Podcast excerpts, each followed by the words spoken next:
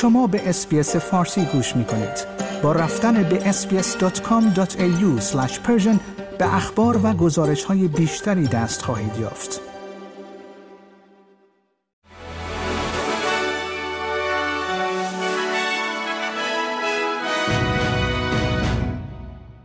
درود بر شما شنوندگان گرامی نیلا خزایی هستم و این پادکست خبری روز جمعه 20 اکتبر 2023 میلادی است با توجه به وحدت نظر حزب کارگر استرالیا در مورد مناقشه اسرائیل و حماس نخست وزیر انتونی آلبانیزی سفر به اسرائیل را پیش از سفر دو جانبه به ایالات متحده در 23 اکتبر رد کرده است. البنیزی امروز 20 اکتبر درخواستهای مخالفان برای بازدید از اسرائیل را در حالی رد کرد که دو تن از وزیران حزب کارگر گفتند که باید تحقیقاتی در مورد نقض احتمالی قوانین بین المللی توسط اسرائیل انجام شود. جو بایدن رئیس جمهور ایالات متحده بیش از 22 میلیارد دلار استرالیا برای کمک به اسرائیل و تقریبا 95 میلیارد دلار برای کمک به اوکراین از کنگره آمریکا درخواست کرده است. او از کنگره خواسته که به سرعت لایحه هزینه های تکمیلی را تصویب کند تا ایالات متحده به حمله هفته اکتبر به اسرائیل توسط شبه نظامیان حماس پاسخ دهد. این درخواست پس از بازدید از اسرائیل در روز چهارشنبه 18 اکتبر که در آن بایدن بر همبستگی ایالات متحده با آمریکا تاکید کرد مطرح می شود. مدیر اورژانس یک بیمارستان در جنوب غزه می‌گوید که این مرکز در آستانه فروپاشی است و بخشهایی بدون برق، تخت و یا دستگاه تنفس مصنوعی برای حمایت از مجروحان وخیم کار می کنند.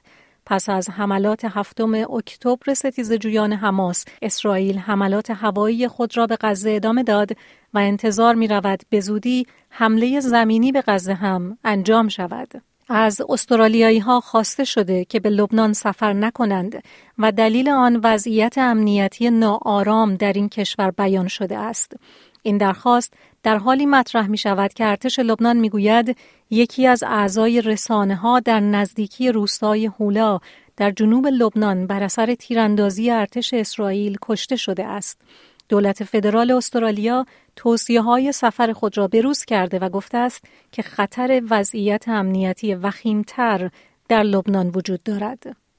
یک دیپلمات ارشد بلژیکی در استرالیا انتظار دارد توافق تجارت آزاد با اتحادیه اروپا تا پایان سال جاری با امتیازاتی از طرف هر دو طرف مورد مذاکره واقع شود.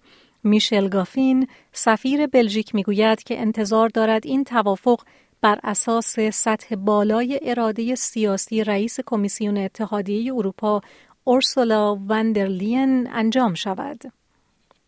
جان پسوتو رئیس اپوزیسیون ویکتوریا می‌گوید که منتظر است تا قوانین معاهده دولت ایالتی را قبل از تعهد به آن بررسی کند.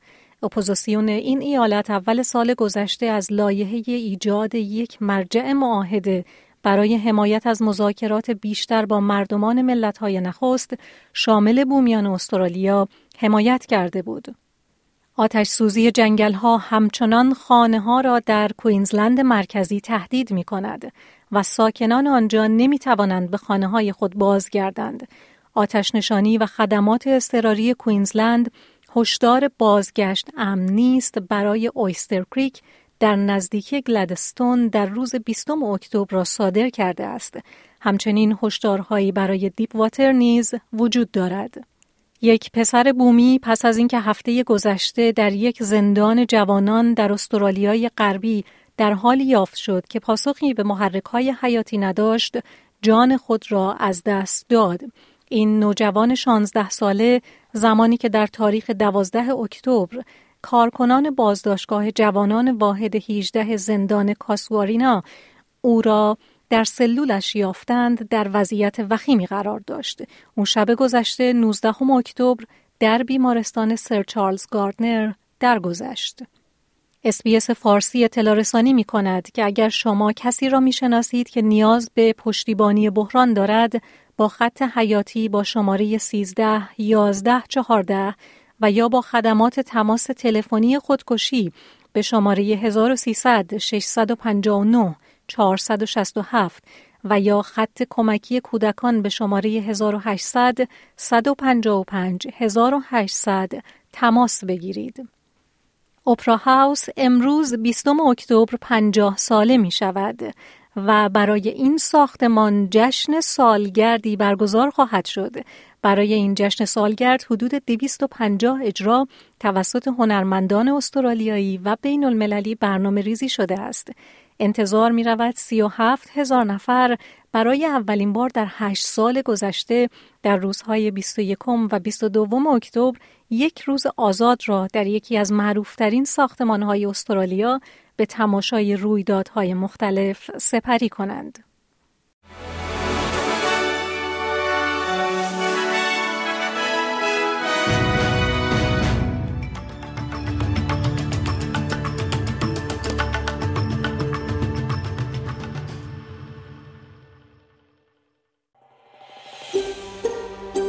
آیا می خواهید به مطالب بیشتری مانند این گزارش گوش کنید؟ به ما از طریق Apple Podcast، Google Podcast، Spotify یا هر جای دیگری که پادکست های خود را از آن می گیرید گوش کنید.